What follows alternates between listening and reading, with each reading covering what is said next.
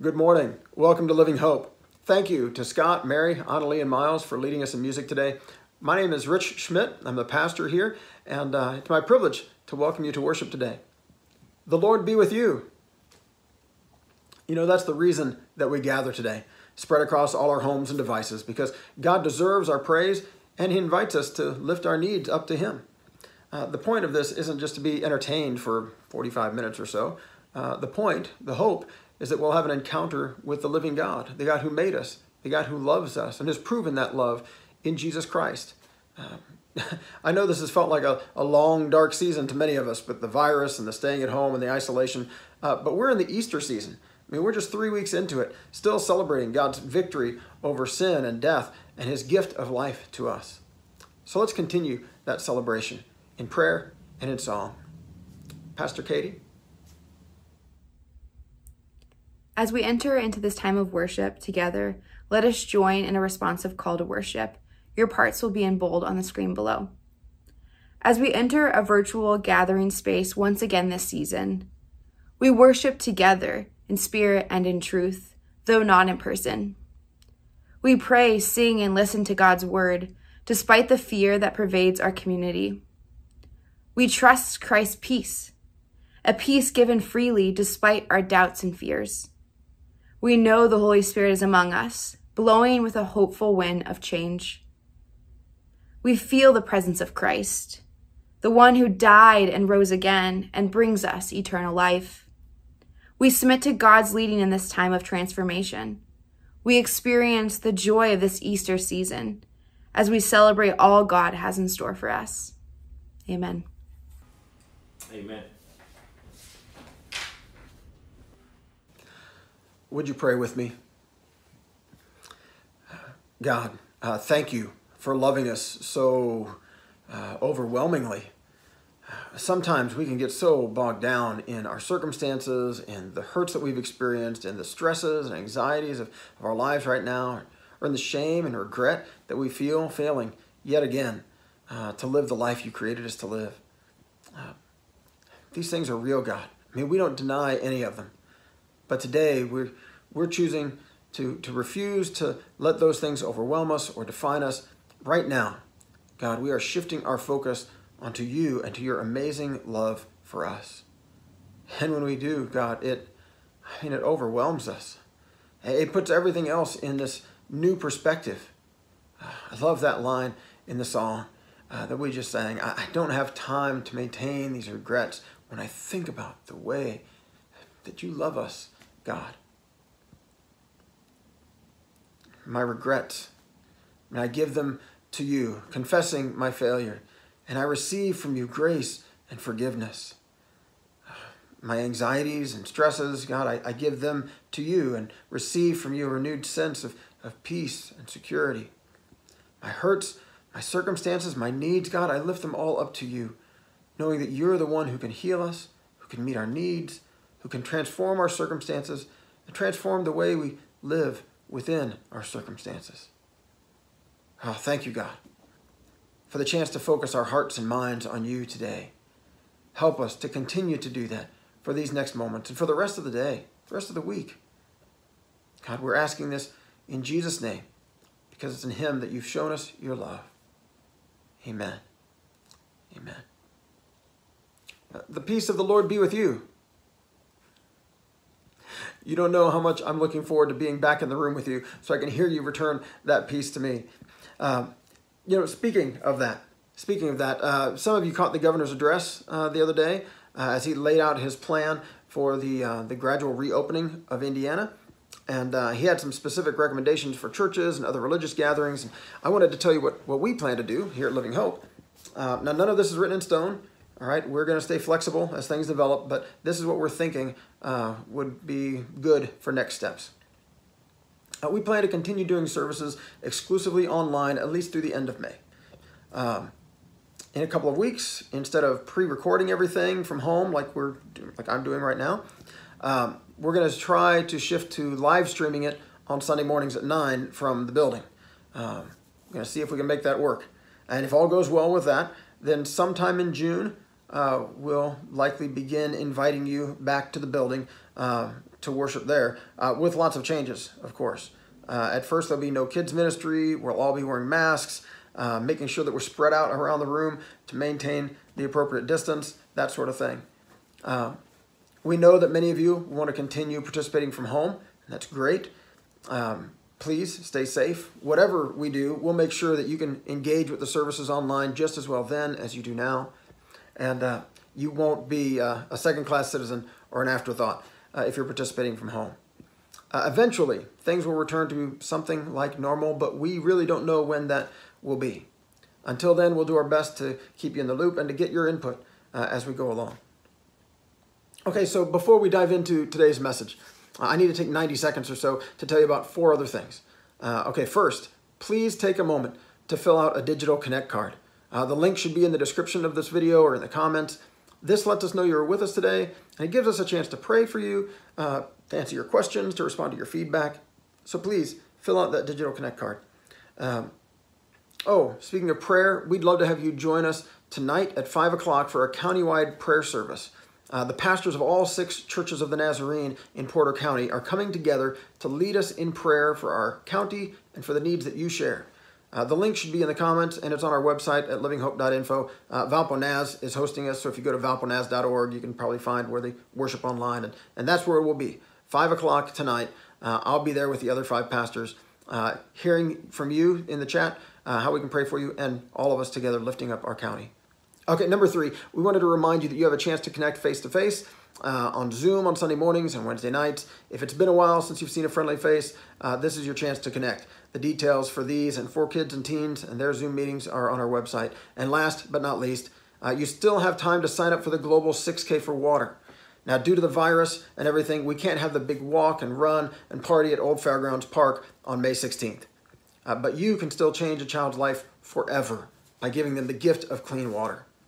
Uh, you can sign up and learn more at valpo6k.com. And please don't put that off because May 16th is just two weeks from yesterday. Uh, all right, that's it for announcements. And uh, oh, you know what? I should also uh, say a quick word of thanks to those of you who have continued to give faithfully uh, throughout all this time. Uh, thank you. Because you have been generous, we have been able to continue our ministry here and around Northwest Indiana and around the world. as people need help, they let us know. As people are able to give help, you give. So thank you. Thank you. All right. Uh, so today we are continuing our journey back to the beginning, uh, to the beginnings of our Bibles, to the opening chapters of the book of Genesis. And uh, we're looking at a story today that does so much to explain our human condition, the situation that we find ourselves in. Uh, I mean, that's part of the reason these stories are in the opening chapters of our Bibles. Really, they're they're trying to tell us who we are, where we came from, uh, why we're here, and why we're I mean, why we're here. You know, like in this situation instead of a, in a better one or a different one. You know, why is the world such a mess? Why do we find ourselves short of breath, short of life, so much of the time? Why are relationships, especially between men and women, so dang difficult so much of the time? Is this what God intended for us? And if not, I mean, what on earth happened? Uh, now, we've looked these past two weeks at images from the first couple chapters of Genesis. We haven't done a deep dive into every detail, of course, not even close. Uh, if we wanted, we could spend a month or two of Sundays just in these f- first few chapters. Uh, today, we're looking specifically at chapter 3, uh, but we have to back up a bit to know what's going on, especially for those of you just joining us. It's kind of like a TV show, as previously in the book of Genesis. Um, so we'll go back to chapter 2, starting with verse 7, where it says, then the Lord God formed a man from the dust of the ground and breathed into his nostrils the breath of life, and the man became a living being. Now the Lord God had planted a garden in the east, in Eden, and there he put the man he had formed. The Lord God made all kinds of trees grow out of the ground, trees that were pleasing to the eye and good for food. In the middle of the garden were the tree of life and the tree of the knowledge of good and evil. The Lord took the man and put him in the Garden of Eden to work it and take care of it. And the Lord God commanded the man, you are free to eat from any tree in the garden, but you must not eat from the tree of the knowledge of good and evil, for when you eat from it, you will certainly die. All right, so just in those few verses from chapter 2, we see that God gives us life, and He gives us His own breath to, to animate our clay bodies. Um, he starts us off with his own breath. And then he has a plan for providing us with an ongoing source of life, this tree of life, and all the trees that are there in the garden that were pleasing to the eye and good for food. And of course, there, there's this one other tree uh, as well. There's just this one restriction that God gives us don't eat from that one tree because it'll kill you. Seems simple enough, right? Eat from all these trees, have life, eat, eat from the tree of life. Uh, just don't eat from that one tree because if you do, you'll die. God's intention uh, was there was for there to be an ongoing relationship between us where we stay plugged into Him for life and breath and strength and purpose. God gave us work to do there in the garden to work it and take care of it, we read. Uh, last week we teased that out by reaching back to Genesis chapter 1, where it talks about God creating us, male and female, in His image, uh, in the image of God, uh, to rule over all the other animals. Um, being made in the image of God means that we're to reflect His character and to represent His rule. We're partnering with God to manage and care for His creation, and we must do that in a way that reflects who God is caring, compassionate, life giving, creative, all of it. Now, in chapter 2, this all happens before God makes woman, Eve. Uh, the next verse, verse 18, says, The Lord God said, It is not good for the man to be alone. I'll make a helper suitable for him. And uh, we talked about this last week a little bit that what's pictured here is a relationship more of equals. Um, a helper is someone who is powerful, who is able to help, um, often used of God in Scripture. Uh, but this is a helper suitable, a helper that matches, that's on the same plane, that's appropriate. It's kind of like looking at a left shoe and saying, okay, that's not quite right. There should be like another one here. And that's what God sees, that Adam is alone and there should be another. So, uh, so he ends up putting Adam under anesthesia or something, takes part of his side, forms a woman, brings her back to Adam, and he's like gobsmacked. He recognizes, okay, this, this one's like me, but pleasantly different, you know? Um, and so chapter 2 ends by saying, that's why a man leaves his father and mother and is united to his wife, and they become one flesh. Adam and his wife were both naked, and they felt no shame. All is well in the world until the next verse, until chapter 3 happens. now, here's where things start to get hairy. And even if you don't know the story, you can probably guess the main source of tension here. What's going to happen? Uh, it's that tree that we just heard about, the, the one thing that was off limits, right? How often is that the case for all of us? You know, uh, that's off limits? Oh, that seemed appealing. I think I want to go over there, you know. Uh, that's what happens. Uh, now, the part you might not have guessed is who it is that draws their attention to this tree. It's a talking snake, weird element of the story. Uh, so, chapter 3 begins with this. It says, Now the snake, the serpent, was more crafty than any of the wild animals the Lord God had made. He said to the woman, Did God really say, You must not eat from any tree in the garden? The woman said to the serpent, we may eat fruit from the trees in the garden, uh, but God did say, You must not eat fruit from the tree that's in the middle of the garden, and you must not touch it, or you'll die. You will not certainly die, the serpent said to the woman, for God knows that when you eat from it, your eyes will be opened, and you'll be like God, knowing good and evil. Now, pay attention here just a little bit. The snake is being devious, being crafty, uh, but it's not all a lie. Uh, listen to what it says next. When the woman saw that the fruit of the tree was good for food and pleasing to the eye, and also desirable for gaining wisdom, she took some and ate it. She also gave some to her husband, who was with her, and he ate it. Then the eyes of both of them were opened, and they realized they were naked, so they sewed fig leaves together and made coverings for themselves. So their eyes were open, just like the serpent said. Um, but we'll get to that in just a bit. Uh, right now, I want you to notice things changed for them right away. As soon as they ate from this tree that God told them not to eat from, things began to change. Their relationship to their own body changed. Uh, all of a sudden, they were like noticing, oh, I'm, I'm, I'm naked and feeling shame about that. Their relationships to each other changed. You know, they used to have no shame, totally vulnerable to each other. Now they're pulling back, covering up, hiding from each other. Then the man and his wife heard the sound of the Lord God as he was walking in the garden in the cool of the day, and they hid from the Lord God among the trees of the garden. But the Lord God called to the man, Where are you? He answered, I heard you in the garden, and I was afraid because I was naked, so I hid. And he said, Who told you that you were naked?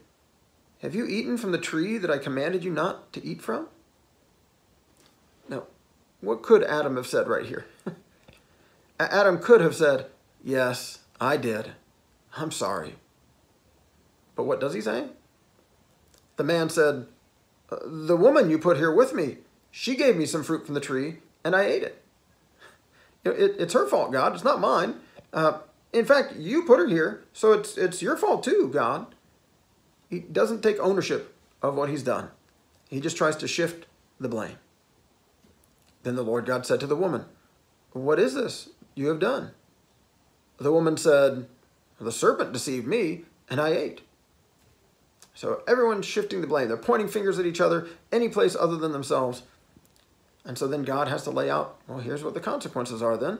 So the Lord God said to the serpent, Because you've done this, cursed are you above all livestock and all wild animals. You'll crawl on your belly, and you'll eat dust all the days of your life. And I will put enmity between you and the woman, and between your offspring and hers. He will crush your head, and you will strike his heel. To the woman, he said, I'll make your pains in childbearing very severe. With painful labor, you will give birth to children. Your desire will be for your husband, and he will rule over you. To Adam, he said, Because you listened to your wife and ate fruit from the tree about which I commanded you, you must not eat from it. Cursed is the ground because of you. Through painful toil, you will eat food from it all the days of your life. It will produce thorns and thistles for you, and you will eat the plants of the field. By the sweat of your brow, you will eat your food until you return to the ground, since from it you were taken. For dust you are, and to dust you will return. Now let's look at these consequences for just a moment. Uh, relationships that used to be good now have become adversarial right? Adam was given the job of cultivating the soil, caring for the garden, and now that relationship is all screwed up. You know, he's still going to work the ground, but it's not going to come easy anymore. He's going to have to sweat, and it's not it's not always going to grow what he wants it to grow. It's going to produce thorns and thistles. He's still going to have to work for his food, uh, but it's not going to be good anymore. It's not going to come easy anymore. Uh, Eve was created so that she and Adam could be a matching set, equal partners, suitable for each other to help each other. But now it's a relationship of dominance and oppression for each, they're being curved back to where they came from.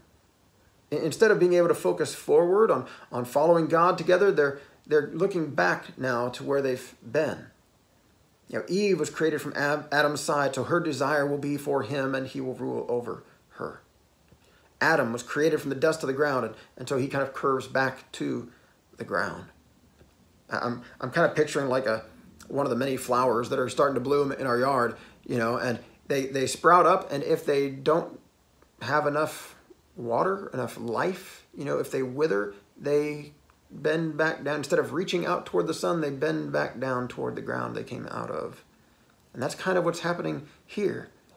It's like adam has been animated by the breath of god and now it's like he's saying oh now that you're not looking to me anymore now that you think you can do this on your own oh you're going to crumble back down into dust now, the snake uh, is said will have to crawl on its belly after that, eating dust, and the relationship with a woman is bonkers now. And there's one little nugget of hope that we'll, we'll come back to.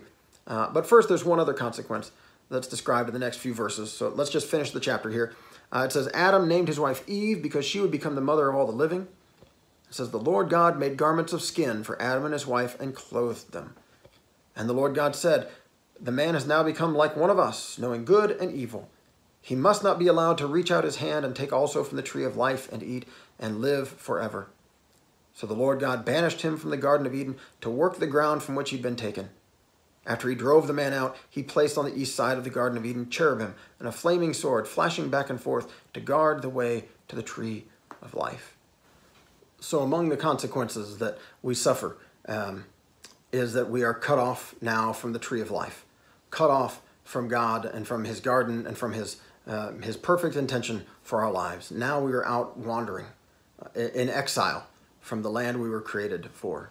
Um, you know, we're going to go back and we're going to touch on some of the things from that story and where they connect with our lives for just a moment. But first, uh, I just want you to th- think for a moment. Uh, many people think that these stories uh, were written down or developed during the time when Israel was in exile in Babylon.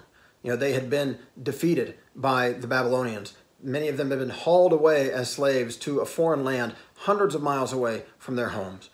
And uh, while they're there in exile, Uh, this is where God sends the prophet Jeremiah, telling them, "Look, I still have good plans for you, for give you hope in a future. It's going to be a while, but you know, so settle down here and and um, you know, try to be a blessing to your neighbors uh, while you're here. Um, but uh, while they're in exile uh, for generations, um, I'm sure there are people that are growing up in exile and asking their parents, like, "Why are we here? What are we? Why are we in exile? Why aren't we at home?" back in this country that you speak so fondly of. If God is in charge and his temple is there, well, how is it that we were defeated? How is it that, that did God lose? What happened there? And uh, these parents were explaining to their kids, you know, look, no, it was it was because of our sin, because of our disobedience. Had we trusted God, we would still be back at home. Um, but we didn't trust God, and so we have been exiled, been uh, uh, cut off from Him. We've been pushed off the land and away from his temple. Um, now, some of those kids probably would have said, Well, that doesn't seem very fair. I mean, we didn't do anything wrong. Why are we having to suffer because of what you did? And uh, that's one way that we can read these opening stories of Genesis, is kind of looking back and saying, like, here's how we got here.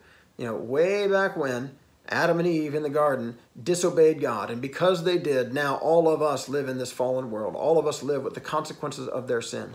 Uh, the Apostle Paul picks up this way of reading it uh, in one of his letters when he says that um, that through one person, through one man, uh, sin entered the world, and through sin, death. Uh, and he uses that then to talk about Jesus and saying, so also through one man, Jesus, now life and grace and forgiveness have been offered to all people. Um, so just like that one man's sin impacted all of us, now this this one man's obedience, this one man's faithfulness, um, is now impacting all of us who will trust in him. So, one way to read the story is to say, well, this is how we became exiled. This is how we ended up living in this in this world where uh, our relationships are all messed up with each other, uh, where the, the patriarchy seems to define the ways that men and women relate to each other, uh, where we can't even relate to our own bodies in healthy ways so much of the time, um, where we certainly don't relate well to to our work, to the ground, to creation, uh, to God, who we were created to be plugged into. Um, all of these relationships have been messed up, and that's why we live in this broken world, is because there's a history of brokenness that we are inheriting. Uh, we probably all recognize that that's just how the world works, right? I mean, we have all been impacted by the sinful decisions of others, uh, where someone was thoughtless, or someone was selfish, uh, or someone was just downright mean or evil, and and we suffer the consequences of, of their sin. Um, that's what's going on in many ways in the world in which we live. Uh, sin has a way of kind of snowballing, and the, the impacts um, can grow from one generation to the next. Uh, but there's another way to read these stories, and that's that they are telling us our own stories. Um, that uh, for that Israelite child who says, "Well, this doesn't seem fair that I'm having to suffer the consequences of yours and grandpa's and great grandpa's, you know, uh, sins." Um, well, all of us are also able to look at these stories and say, "Ah, you know, that's what I do too."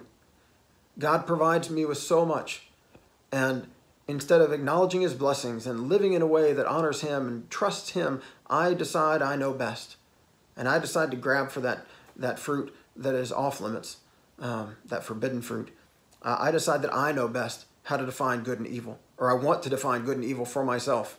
Uh, and so I, I try to do that and letting instead of letting God define that for me. Um, I mean, in many ways, this is our own story. And each of us can look back to these stories of Adam and Eve and say, oh, yeah, yeah, I've done that. Uh, life was right there. And instead of choosing life, I chose something less. And I missed out on life. I missed out on something beautiful uh, because of my selfishness, because of my foolishness, because I listened uh, to a lie, because I listened to someone I shouldn't have, and I trusted someone I shouldn't have. Um, maybe it was just me. I trusted myself and shouldn't have. Um, I found myself in a whole world of hurt uh, that I didn't need to be in. Now, I just was was giving one way of thinking of that tree of knowledge of good and evil, like this idea that this is me deciding. I want to I want to decide for myself uh, what is right and wrong, what's good and evil, and so I'll I'll take that fruit instead of letting God provide that for me. Uh, that that phrase of knowing good and evil, knowing good, and, knowing right and wrong, knowing good and bad, is used in other places in the Bible, mainly to talk about like young children, uh, that something happens to them before they were old enough even to know the difference between good and bad, you know. Um, and so there's a sense in which Adam and Eve, humanity, seems to be in a, in a young, kind of childlike state here. And so it's quite possible that, uh, that God is saying to them, look, this is something that you're going to get eventually. Eventually, you will get wisdom. I will teach you wisdom. I will teach you how to discern right from wrong, good from bad, what is good for you and what is bad for you. I'm going to help you learn that. But you're not ready for that yet. All right? We're getting there. Uh, but you're not ready for it yet. You know, the, the Bible talks about wisdom as being a, a very good thing to be sought above, above all other things. Uh, but it also says in a verse that many of you have heard before the fear of the Lord is the beginning of wisdom. Um, that true wisdom begins by trusting God, letting Him set the agenda for us. God doesn't want us to have to learn things the hard way if we can help it. He wants to be the one to teach us, to guide us in ways that He knows that we're ready for all along the way. Uh, my boys are, are four years old, and uh, they are eager to do all sorts of things. You know, they want to hammer the hammers. They want to run the lawnmower. They want to use the trimmer. They've been uh, they've been pretending to do those things as I've started to get those out now that the grass is actually growing, and uh, and so they love pushing the lawnmower around when it's off, of course, and uh, when the battery's out of the trimmer. You know, I let them kind of hold it and pretend that they're trimming, uh, and I very much look forward to the day that I'm able to just say, yeah, yeah, go out there and mow the grass. You know, that's going to be a good day, uh, as long as they do it right. Uh, anyway, we'll get there. Um, but they're not anywhere near there yet, right? I mean, if if one of the boys, it would be Jonathan probably, were to sneak out into the garage and like try to somehow start the mower, wouldn't be possible, but um, because he wants to mow the grass off, I mean that would bring nothing but pain. You know, there is no way that's going to end well. And so perhaps there's an element of that going on in this story in Genesis chapter 3. God loves us, and He knows that we're not ready for that yet. He knows that it's going to be painful if we if we jump to that now. Um, and so he's trying to get us to hold off until we're ready, until God knows that we're ready. And, uh, and when that time comes, he will provide us with that wisdom or with whatever that good thing might be. But if instead we want things on our timetable, um, when we want them, and we always want them now, right? Um, that some that often brings grief and pain uh, when we don't trust God uh, to lead us in a way that is going to be good for us. And that's that's kind of the, in my mind, the kind of the essence of the snake's deception. Um, it's not so much about what the impact is going to be of the fruit. He says, no, no, you'll become wise. You'll know good from evil. Your eyes will be open. And sure enough, their eyes were open. But but he says to them, you know, God says, oh, that's going to kill you. And he says, oh, no, no, no, you won't die He says you don't you don't trust don't trust God and what God has to say about this. Trust yourself. You can see it's good for food. You can see it's pleasing to the eye. You can see it it's desirable for gaining wisdom. Um, go for it. God's just trying to hold you back. That's a lie that way too many of us have listened to along the way. So, uh, just a couple of thoughts there uh, about about this story and where it connects with our lives right now. Um, oh, I do want to say something about how God responds to all this. This is important. All right, so so Adam and Eve disobey, they eat the fruit, and instantly they their eyes are opened. They they become ashamed. They're, all this all the relationships that we talked about earlier are messed up. The relationship to the body, relationship to each other, relationship to God, relationship to the planet. All this stuff is messed up. And God doesn't come thundering down out of the sky saying, I know what you did in blasting people with lightning bolts, right? God comes to them walking in the garden in the cool of the day for their evening stroll, just like usual. The picture here is of a king walking through their gardens. The, the only people who would have lush gardens back in those days would have been like a king as part of a royal palace. And that's kind of what's being pictured here, perhaps. And so as he comes to stroll through the garden with Adam and Eve, uh, they're not there. And so he asks, where are you? You know? He comes with questions, inviting response. He comes gently, um, which I think is a beautiful thing. Because of course God knew where they were, right? I mean, it's like like I can see you behind that tree over there. It's kind of like my kids trying to hide from me. It doesn't doesn't work. Um, but he's inviting them. He's giving them an opportunity to respond, maybe to come clean, maybe giving them a chance to confess. There's a there's a long uh, uh, discussion, debate, whatever about whether or not that's what God is doing here, whether or not Adam and Eve blow a chance to repent uh, here in this story. Where are you? And when he says, "Well, here's where I am. I, we hid because we, we were naked." Okay, who told you you were naked? Did you eat from the tree that I told you not to eat from? And that's where they start pointing the fingers and shifting the blame. And he even asks Eve, you know, what is this that you've done? It gives her an additional question, an additional chance uh, to come clean, to take ownership. Uh, that's what God continues to do. Even though God has to lay out consequences. Um, and here's where I think sometimes we've misread these stories, um, or this story in particular. I think sometimes we've read this story as God saying, um, okay, look, here's the rules. If you follow the rules, you get all the good stuff. If you can, if you obey me, then you get to eat from the tree of life. Uh, if you obey me and do what's right, if you can be a good person, then we can, then we're good. Um, and then when we fail, God's just like, oh man, I told you you're gonna die, so now I got to kill you, you know. And it's it's like God is to punish us with death uh, for disobeying Him. And sometimes we have that kind of a picture of the story that's being told in Genesis 3. And I don't think that's the story that's being told. That's not the picture of God that I see in this story. I see a God who, who comes to them inviting response, inviting perhaps confession or, or uh, an opportunity for repentance. Um, I see a God who continues to be gracious, who continues to be good, even though he has to lay out the consequences and say, oh man, I, I told you this wasn't good for you. I told you this was going to come with consequences. And he lays out what those are. I, I don't see God as being like eager or excited to lay those consequences out. I, I almost wonder if God's heart is breaking as he says these things, uh, knowing the, the pain that they brought on themselves with this. And even as he's laying out the consequences, when he's talking to the serpent, and he says that, um, you know, I'll, I'll make, you know, your descendants and the woman's descendants, they'll be enemies. Uh, I'll put enmity here between your seed and her seed, and and uh, and he will crush your head, and you will strike his heel.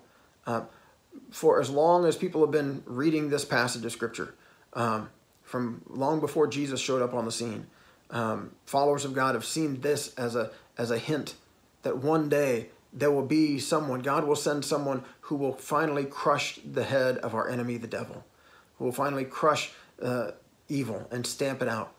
Although evil will uh, have a chance to strike at him uh, while doing it. It's a sacrificial death, and that's what we see in Jesus. He gives his life to, to defeat the serpent, to defeat our enemy. Um, so there's already this hint of a future redemption, even as God is laying out the consequences. And then in the following verses, God makes coverings for them. He makes some leather clothes for them, apparently, killed some other animals so that they could have clothes. And then, even with the cutting them off from the tree of life so that they won't reach out to it and eat and live forever, um, some have even seen in that uh, an act of mercy on God's part. Because now that the human beings have decided to, for themselves what good and bad are, now there is death now there is violence. In the very next chapter, we see the very first death that takes place is Cain killing his brother Abel. It's not God killing people, it's us. We bring the, the murder, the violence ourselves. We bring it on ourselves. And here God is, it's like God is saying, oh man, I can't let them live forever like that. I, I can't let that just go on and on and on. And so he, he removes the availability of the tree of life from us. Um, perhaps in order to I don't know, like as a mercy, so that we won't live forever as, as violent, selfish people, so that God will have a chance to transform us, to change us, to transform our hearts. Then we can live forever with Him as we trust in Him, as someone finally comes along to do the humanity thing right. Jesus, right? I mean, Jesus is the one uh, that the Bible says is the image of the invisible God. Jesus is the one who, who perfectly trusts God all along the way. Uh, Jesus is the one who, who perfectly reflects God's character into the world and represents his rule. What the kingdom of God looks like, Jesus teaches it, he demonstrates it, and finally gives his life to show us that this is what God is like. God loves us sacrificially. God loves you. So much so that when he sees us stuck in the sin that we've, that, that we've committed, in our disobedience, when he sees that we, we get ourselves in these horrible messes, having messed up every good gift that he's given, he doesn't condemn us. He doesn't keep his distance from us. He doesn't throw a lightning bolt out of the sky. Uh, he comes to us out of love, inviting us into opportunities to respond, opportunities to come clean, opportunities to say, You're right, God. I should not have done that. Oh, you're right, God. There, that was a good thing that you wanted me to do, and I, and I didn't do it. You're right, God. I have missed the life that you created me to live. As we come clean, as we confess, as we admit those things to God, the Bible is very clear. God is compassionate and gracious, slow to be angry, uh, quick to forgive. That's the God that's revealed in Jesus Christ. It's the God uh, that we read about here in Genesis. It's the God that we're worshiping today. Uh, as we as we begin to pray, uh, Pastor Katie is going to lead us in a in a short prayer of confession. Let us confess our sins together and ready our hearts to receive God's grace. Lord, we confess that we suffer today because of sin, both the sins we have chosen and the sins committed against us. We have done things we should not have done, and we have neglected to do things we should have done. Save us from ourselves. Save us from the forces of evil in this world. We do not have the power to undo what has already been done, so grant us grace to bear present burdens and courage to change things that can be changed. Teach us how to live as people prepared to die and dwell eternally with you, our Savior, Jesus Christ. Let us spend a moment in silent prayer confessing our sins before the Lord.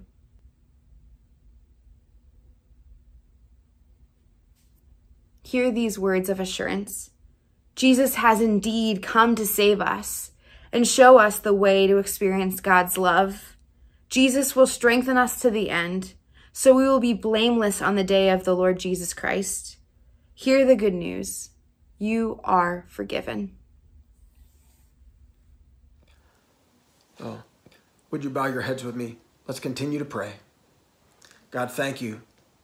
Thank you for the forgiveness that you offer to us as we put our trust in you, as we confess to you uh, our shortcomings, our sins, as we give all of these things to you, God, as we just decide that we can't hide these things, but we, we will just admit them. God, as we come clean, uh, we find that you are the God who loves us, uh, who comes to us uh, with grace and compassion, the God who continues to walk with us and care for us, even as we suffer uh, from some of the consequences of our bad decisions, of the sins that we've committed. God, some of those consequences live on, but, but you are with us, helping us strengthening us, guiding us, providing for us, even in the midst of it. We see that over and over in the opening chapters of Genesis, and we see it in our own lives. God, we are so grateful to you that our sin uh, doesn't end our story, that our stories don't end with the death that we bring on ourselves. But instead, God, uh, you invite us into this amazing life with you. Thank you, God. Thank you for the love you've shown us in your Son, Jesus Christ. Thank you for the grace that we find in him today. God, for some of us, we've been trusting you for a long, long time. And this is just our chance to once again come to you and, and acknowledge our need of your grace and mercy and forgiveness. For others of us, God, this might be our very first time of, of thinking that maybe there really is a God who made me, who loves me. Maybe there really is forgiveness that's possible. Maybe I don't have to carry this shame and guilt around anymore. God, if there are any of us participating here today, uh, that that's where we are, God, I pray that you would help us to put our trust in you, to say yes to you, to today reach out to you and find you to be the loving, gracious God that we read about in Genesis, that we see revealed in Jesus Christ, that we experience here and now today. Thank you, God, for your grace for your mercy, for the new life that we get to experience as we trust in you. Pray this all in Jesus' name. Amen. Amen. Uh, would you pray with me the prayer that Jesus taught us to pray? Our Father, who is in heaven, hallowed be your name. Your kingdom come, your will be done on earth as it is in heaven. Give us this day our daily bread, and forgive us our trespasses, as we forgive those who trespass against us. And lead us not into temptation, but deliver us from evil. For yours is the kingdom, and the power, and the glory, forever and ever. Amen. Thank you, God, for being with us every step of the way, no matter what we go through. We are not afraid because you are with us. Thank you, God.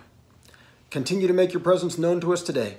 Uh, as we conclude this service, as we go our separate ways, help us to know that the God who made us, the God who loves us, the God who gives us his grace, God, help us to know that you go with us to guide us, to strengthen us, to forgive us, and, uh, and even to allow your grace to flow through us into the lives of others. Thank you, God. We pray this in Jesus' name. Amen. Amen. The Lord bless you and keep you.